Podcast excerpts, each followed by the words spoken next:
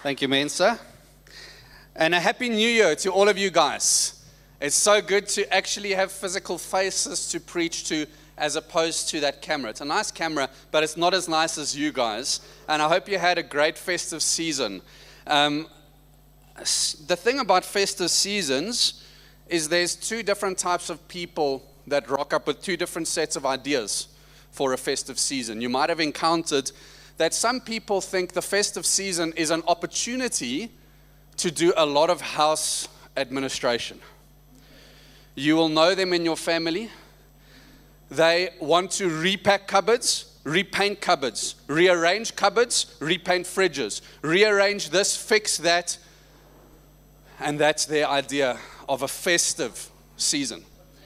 There's another category of people in the festive season and they also have a definitive idea of becoming very familiar with the couch, as if it has a magnetic property. And this I testify to in the Lord myself. But my wife, as you can imagine, she is the busy bee. She says, Yes, it's festive season. Now we can do house admin. And she starts having a bunch of plans of what she's going to do. But I read those billboards, I don't know if you did, that said, choose joy this festive season. So I chose the joy of the couch. And couch attendance is very important, I believe. Uh, one of the spiritual gifts that I do possess. Um, if you are also a fellow couch attendant over the festive season, may the Lord bless you and keep you and shine upon you. But if you are festive season busy bee, I pray that now you're satisfied in your soul and that we can move on with our life. But because I'm a couch attendant, I now feel refreshed. Hallelujah. It's almost like that's what festive season was for. And now I'm rearing to go for all that God has for us as a church this year. And especially, I'm keen to kick off the preaching for this year. But before I get into this specific preach, I wanted to give you guys a window into how we actually come up with a preaching calendar because I think it would be important for you guys to understand that when we come up with a preaching calendar, we don't just say what will sound cool or what will be a cool graphic. It's actually a collaborative effort by every ordained elder in the church.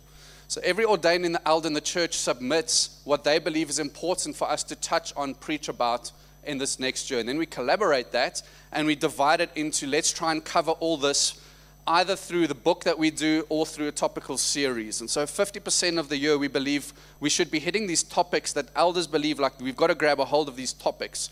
And the rest of the 50% of the year is an important book that we believe takes us forward as a church. And so for 50% of the year, we're going to be doing topical preachers about things like biblical manhood, biblical womanhood, things like what does truth look like in a pluralistic world.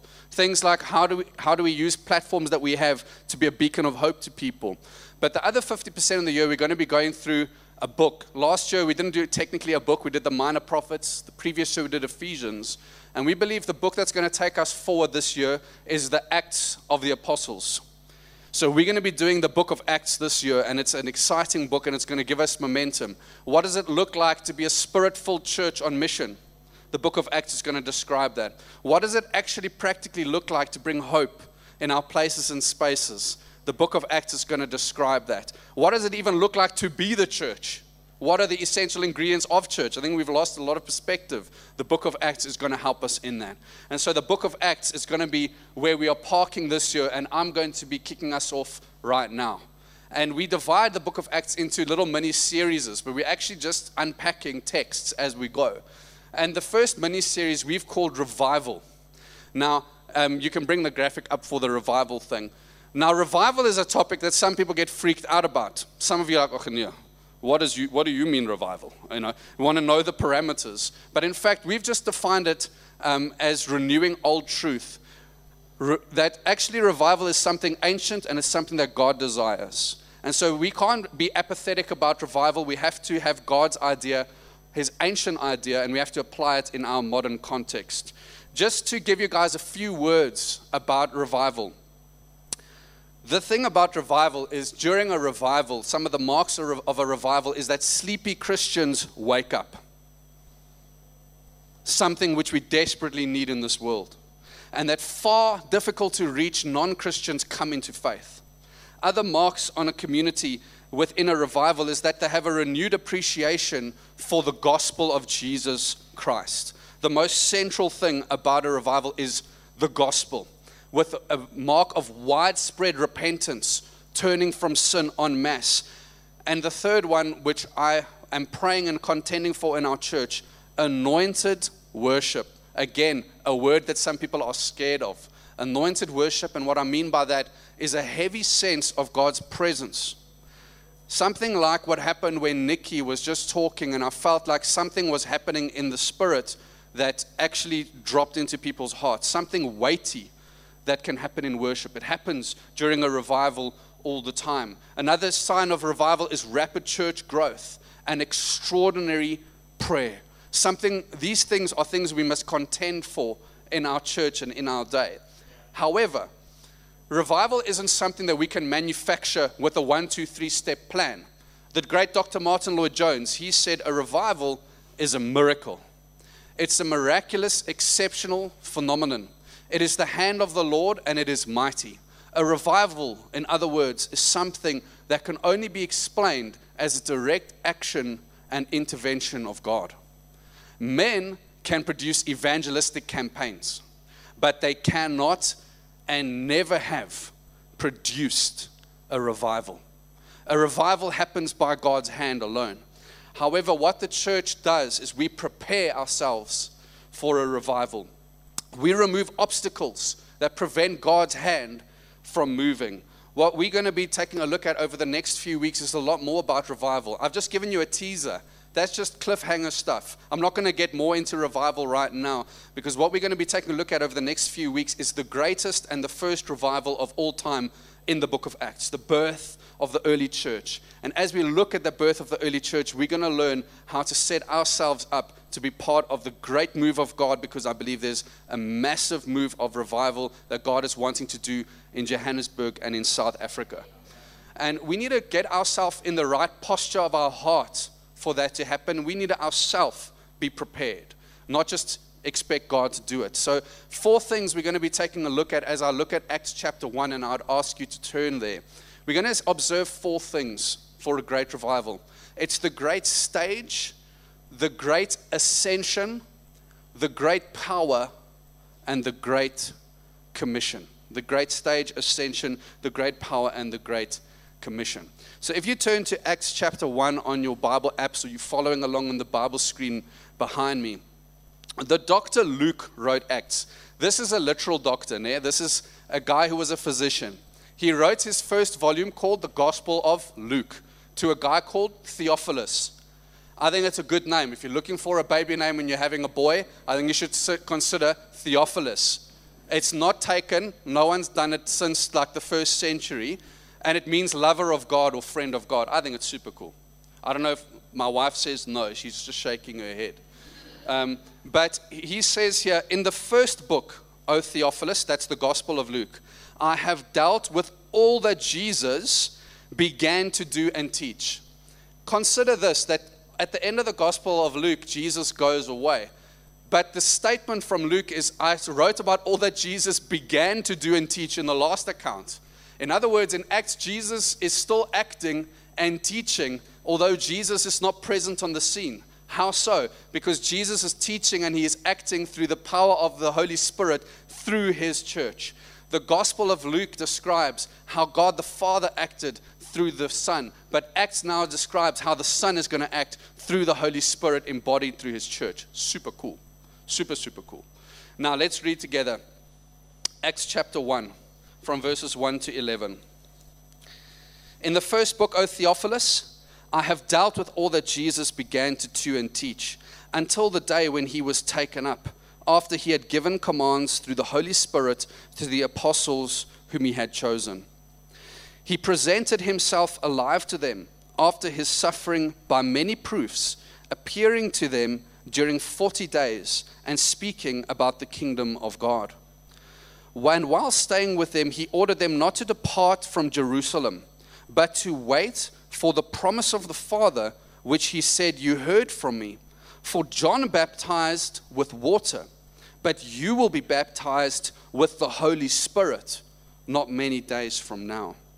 And when they had come together, they asked him, Lord, will you at this time restore the kingdom of Israel? And he said to them, It's not for you to know the times or seasons that the Father has fixed by his own authority, but you will receive power when the Holy Spirit has come upon you, and you will be my witnesses in Jerusalem and in Judea and in Samaria and to the end of the earth. Just by the way, if you are a highlighting person in your Bible, which you should be, Acts 1 8 is the big anchor verse of the whole book of Acts. It all swings on this. You will receive power when the Holy Spirit comes upon you, and you will be my witnesses in Jerusalem, in Judea, in Samaria, and the ends of the earth. And when he had said these things, as they were looking on, he was lifted up, and a cloud took him out of their sight.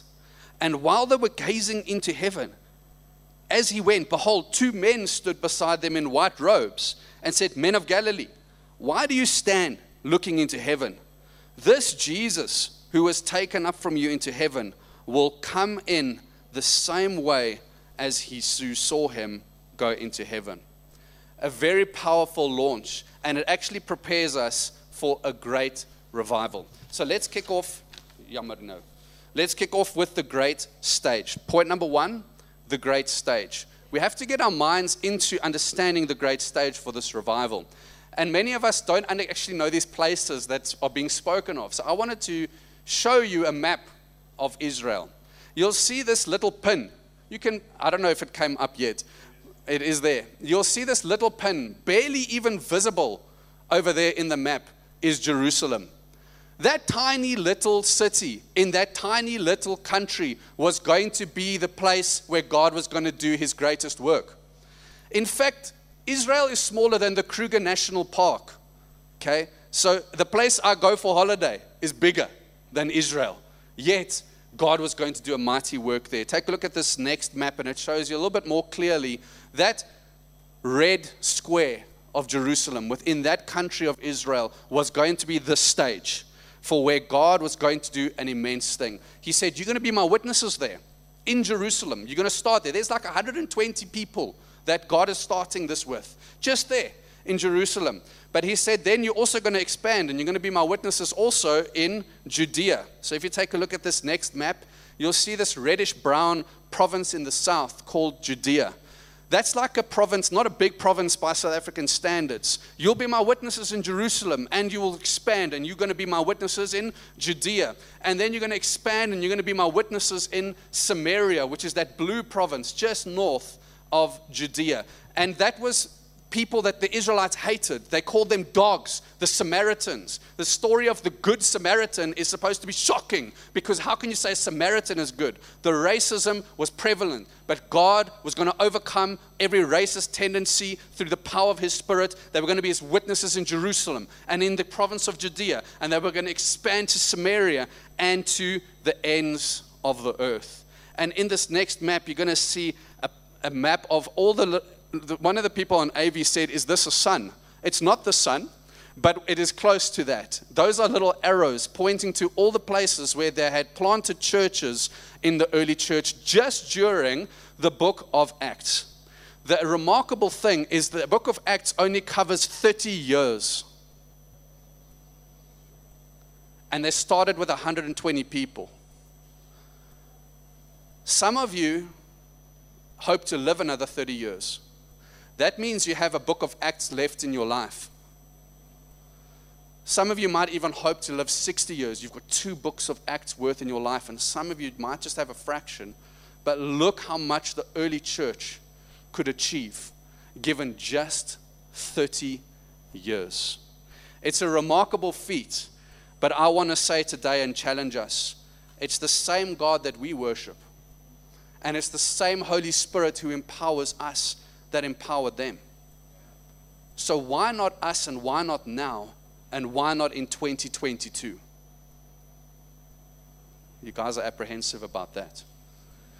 It all starts with concentric circles, starts where we're placed and moves outwards. This next map is a bit weird because of the little circles, but it's supposed to show it's a concentric circle building. In the places and spaces where they found themselves moving outwards, to the ends of the earth. The book of Acts is all divided up by Jerusalem, Judea, Samaria, the ends of the earth. In fact, if you want to divide up the book of Acts, the first seven chapters are about them being in Jerusalem and then being in Judea. Chapters 8 and 9 is about them expanding into Samaria. And chapters 10 to 28 is about them going out to all the earth. So the book of Acts describes this great revival. We need to understand the great stage. The book of Acts describes an early church. These guys were radical people and they were obedient to God's great commission. They were a people that didn't consider their own comfort of uttermost importance, but they considered their neighbor more important than themselves. They were radically giving people, they were radically, radically generous people, and they were a bold people who wanted to take the gospel into new lands.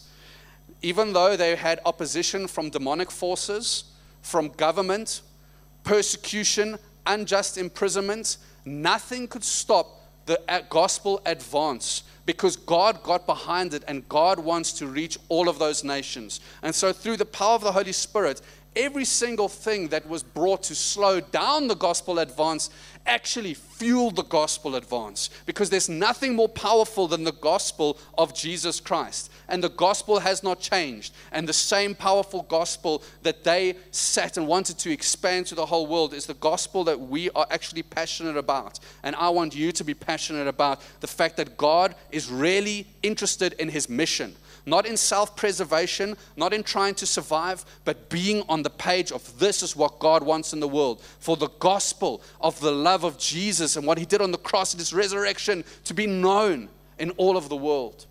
And in, a, in two years where it's all just been about survival, it's time for us to gear shift into what is God really wanting from us? To put ourselves in the mindset that there are people that need to hear about the love of Jesus. The most important thing in the world right now. And why not us and why not now in 2022? So that's the great stage. But the other thing we need as rocket fuel is the great ascension. Now, there's three events in the life of Jesus which people like to talk about quite a lot it's the birth, the death, and the resurrection of Jesus. We've got public holidays dedicated to that. We've got cards in the shops that you can buy for that. But you're going to struggle to find a card that says Happy Ascension Day. And yet, it is a travesty because without the ascension, it's like um, making dinner, a beautiful dinner, super expensive, and there's no one there to eat it. The, death, the birth, the death, and the resurrection of Jesus is amazing for those people that were there, but it is actually the ascension of Jesus that makes that good news for you here today in South Africa in 2022. The ascension of Jesus is the detonator that makes that all effective for us. So we read about it in Acts chapter 1, verse 9 it said, while he said these things, as they were looking on, he was lifted up, the ascension. And a cloud took him out of their sight. And while they were gazing into heaven as he went, behold, two men stood by them in white robes. I'm thinking those were probably angels or guys who had an interesting dress sense. Okay? So, two oaks in robes, and they say, Men of Galilee, why do you stand looking into heaven? This Jesus who was taken up into heaven will come down in the same way that you saw him go into heaven. There's a subtext that they were possibly sad by the fact that Jesus was going. Remember, this was their teacher, this was a guy they loved. And here he's going. And these angels draw attention to the fact that the penny hasn't dropped.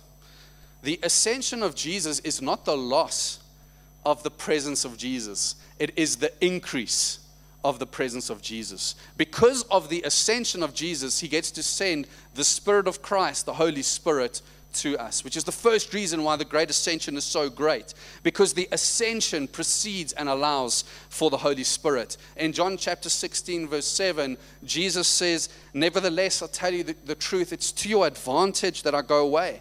For if, if I don't go away, the helper will not come to you. But if I go, I will send him to you. So the ascension of Jesus allows for him to send his own presence via the Holy Spirit to people, which is way better than having a guy called Jesus standing next to you in Israel is to have the Spirit of Jesus living inside of you at all times.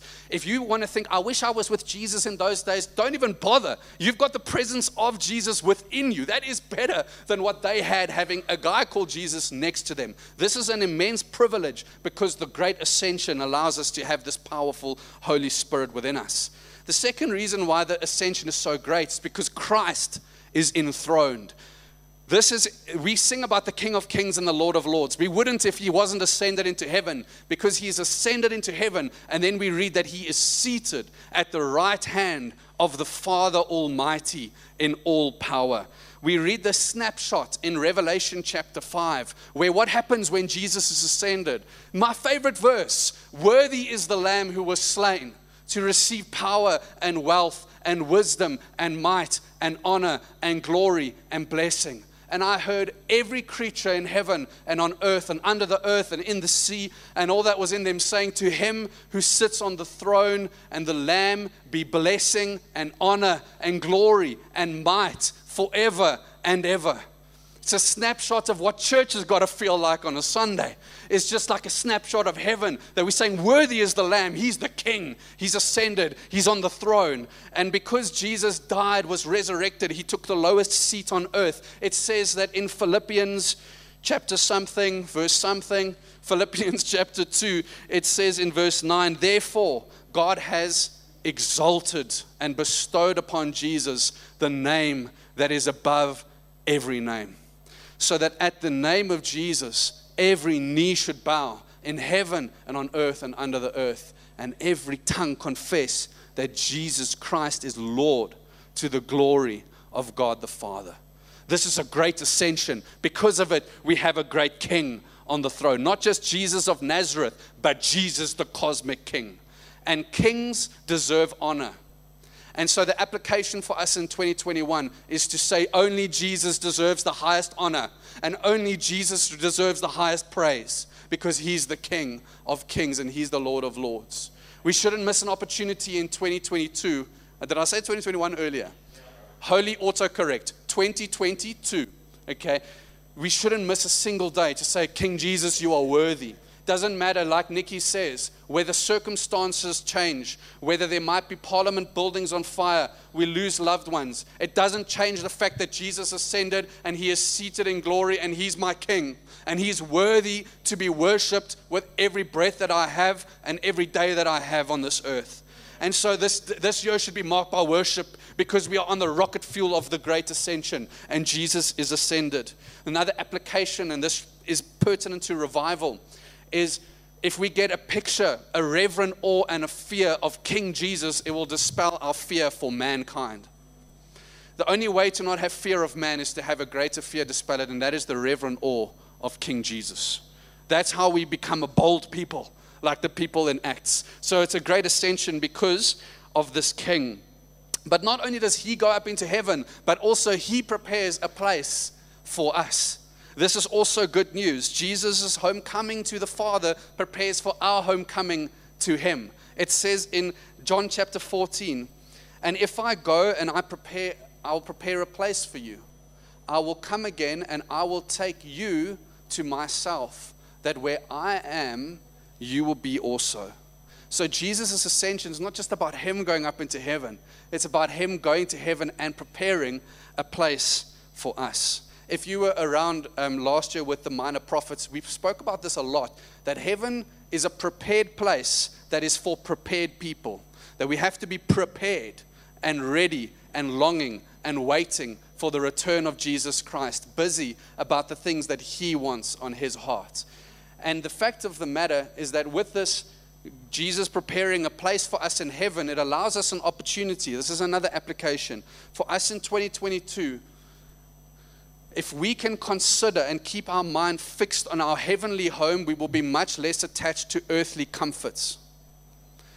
If you are busy about earthly purposes, it's because your mind is on earthly comforts, bank balances, leave, holiday, travel, all the New Year's resolutions that are so daft. Probably exercise is a good one. I get on the, I get behind that.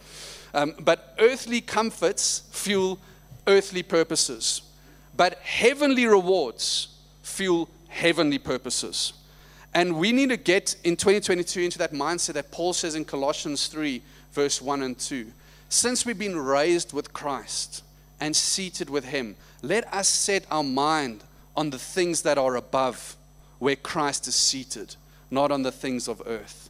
We need to be about heavenly purposes and thinking about heavenly rewards help us to streamline that. That's how we get on the Great Commission train. Is we're not thinking about ourself, self-preservation, earthly rewards. We're thinking about heaven. And we want to populate heaven full of people so that every tribe, every nation, every tongue will be worshiping the Lamb in heaven, saying, Worthy is he who was slain to receive worthy uh, honor and glory and honor and wisdom and all that stuff. We need to be about earth, not about earthly rewards, but heavenly rewards in 2022. So just chuck some of the New Year's uh, garbage articles that you're reading and think about what are the articles in the Bible that God is calling you to focus in on.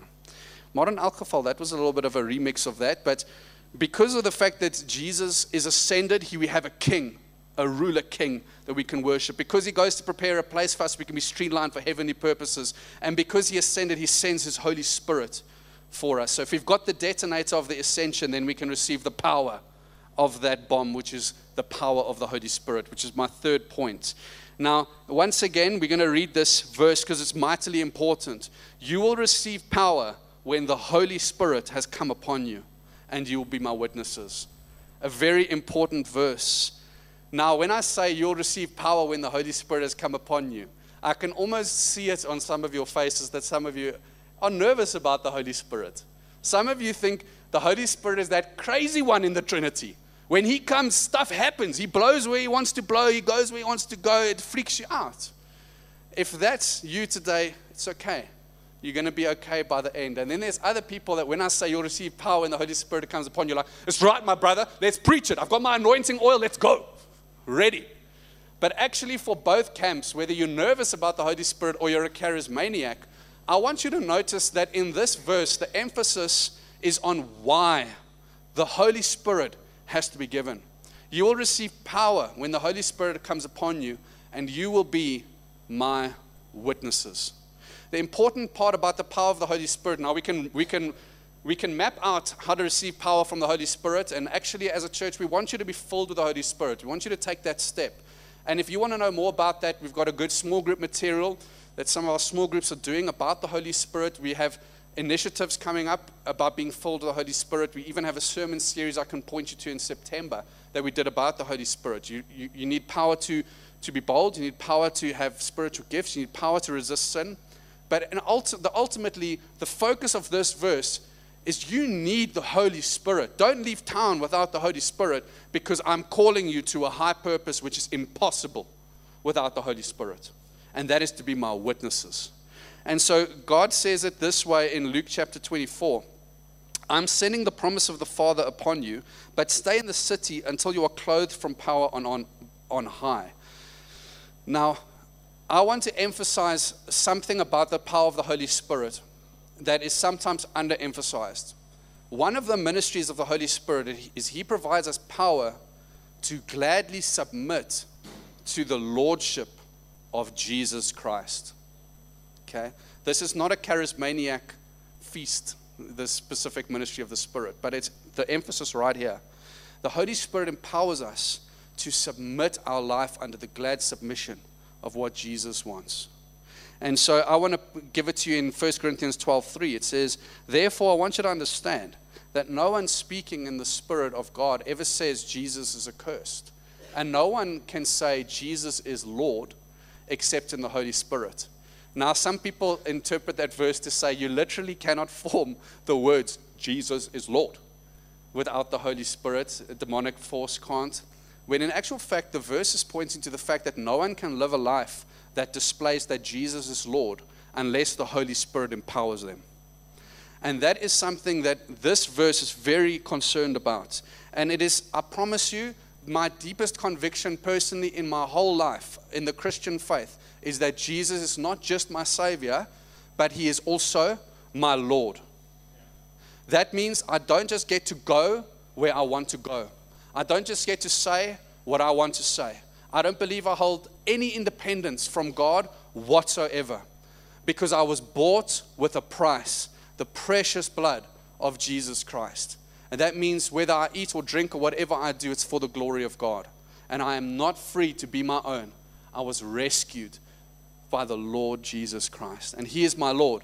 There are places that I will go only because of the fact that Jesus is my Lord.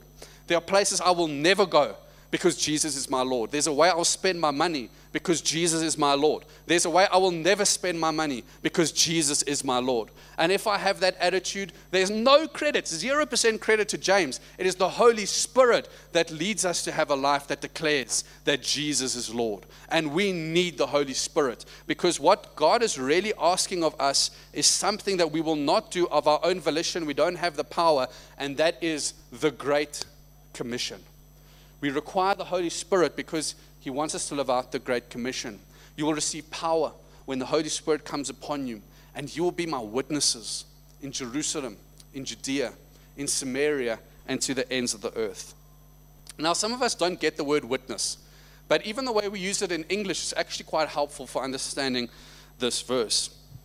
The Greek word martus means to testify to something important, but to bear witness to that fact is martyreo, to bear witness.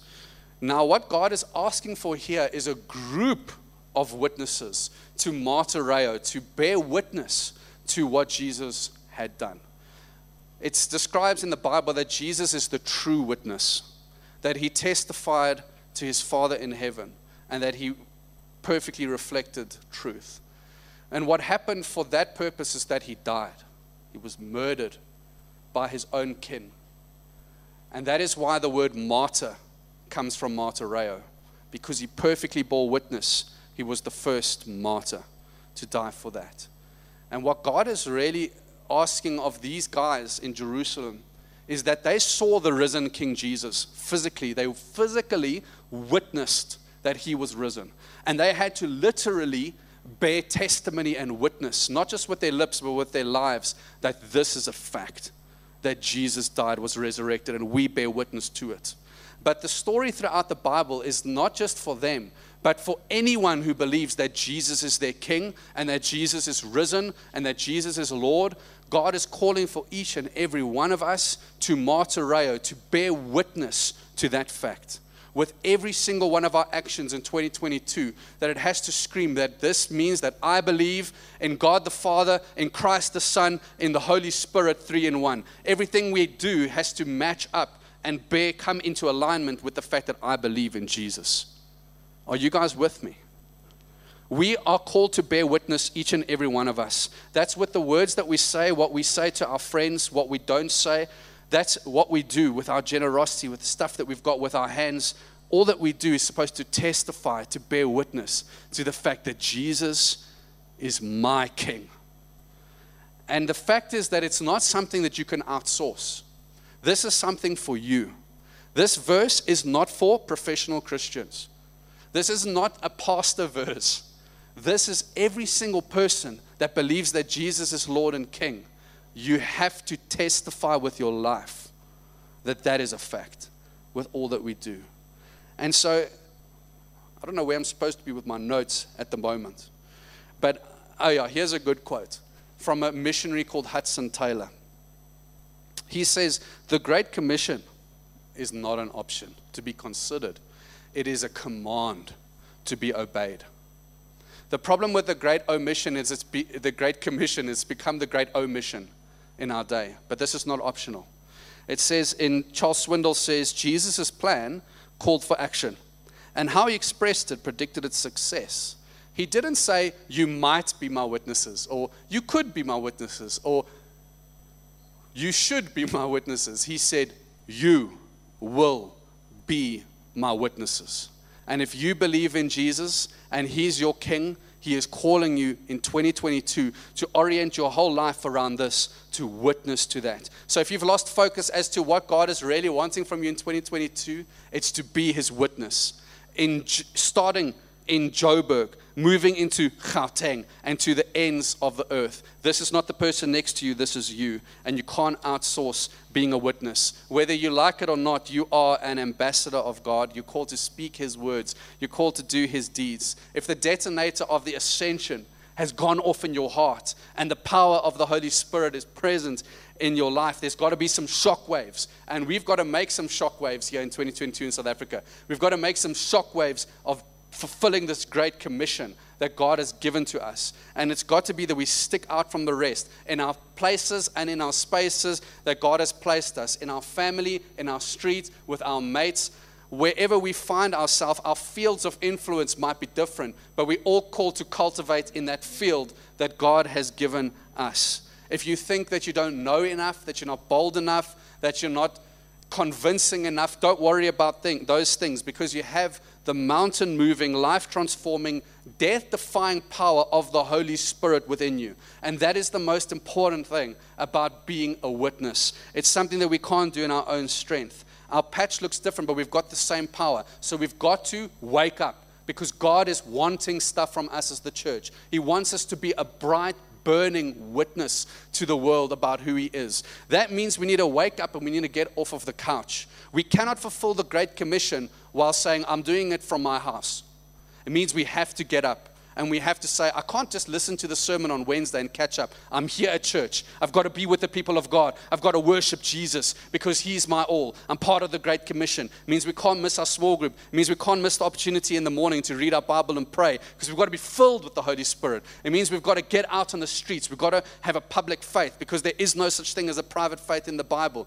It means that we have to literally mobilize ourselves from the stupor that we found ourselves in in the last two years and say, But I'm a disciple disciple of Jesus. I'm his witness, and it's on me. And not on my watch will it be the great omission. I'm part of the Great Commission, and that's who I am. So we need to mobilize ourselves to that and possibly consider the band can come up, by the way, laugh. You haven't prompted them. Um, to actually live the most radically outward focused look that we've had at the beginning of any other year. Not because 2022 is special, but because 2022 is as good a time as any for us to actually live out what Jesus is asking of his church. For us to stand out from the crowd, for us to live with radical generosity, radical service, get up off of the couch. Because guess what? When these guys in Jerusalem heard this command, you'll be my witnesses, they got up off of their couches in Jerusalem. And many of these guys who were obedient to that commission died every single one of the disciples, except for John, was murdered. And many of the followers of Jesus were murdered for this commission. They faced heavy opposition. We live in a country where it's easy to share about Jesus. But these guys died because they were thinking about the ends of the earth, and you were part of that ends of the earth that they had in mind. And Jesus had you in mind on the cross. And so today we stand here or we sit here with the knowledge that we are part of something. We are part of a lineage of faith. Some people died for you to be a person of faith. And now the game is tag and you're it. It's on you and it's on me. Let 22, 2022 not be an inward focused year, but let's be focused on the Great Commission. Because in 30 years, they changed the world. Some of us have 30 years left in it, in, uh, in our lives. So why not now? And why not here? And why not in 2022 at City Hope Church on Pritchard Street in Johannesburg, moving through to Gauteng and to the ends of the earth? We have a mission and we got to get up. So I want to ask you guys to get up and stand to your feet. And we're going to start by putting our stake in the ground of what we believe. We believe in God the Father, we believe in Christ the Son, we believe in the Holy Spirit, our God is three in one. We believe in the resurrection that Jesus rose again and we believe in the name of Jesus. Let's put our stake down in the ground and say, that's what we're going to be about in 2022. Let's sing.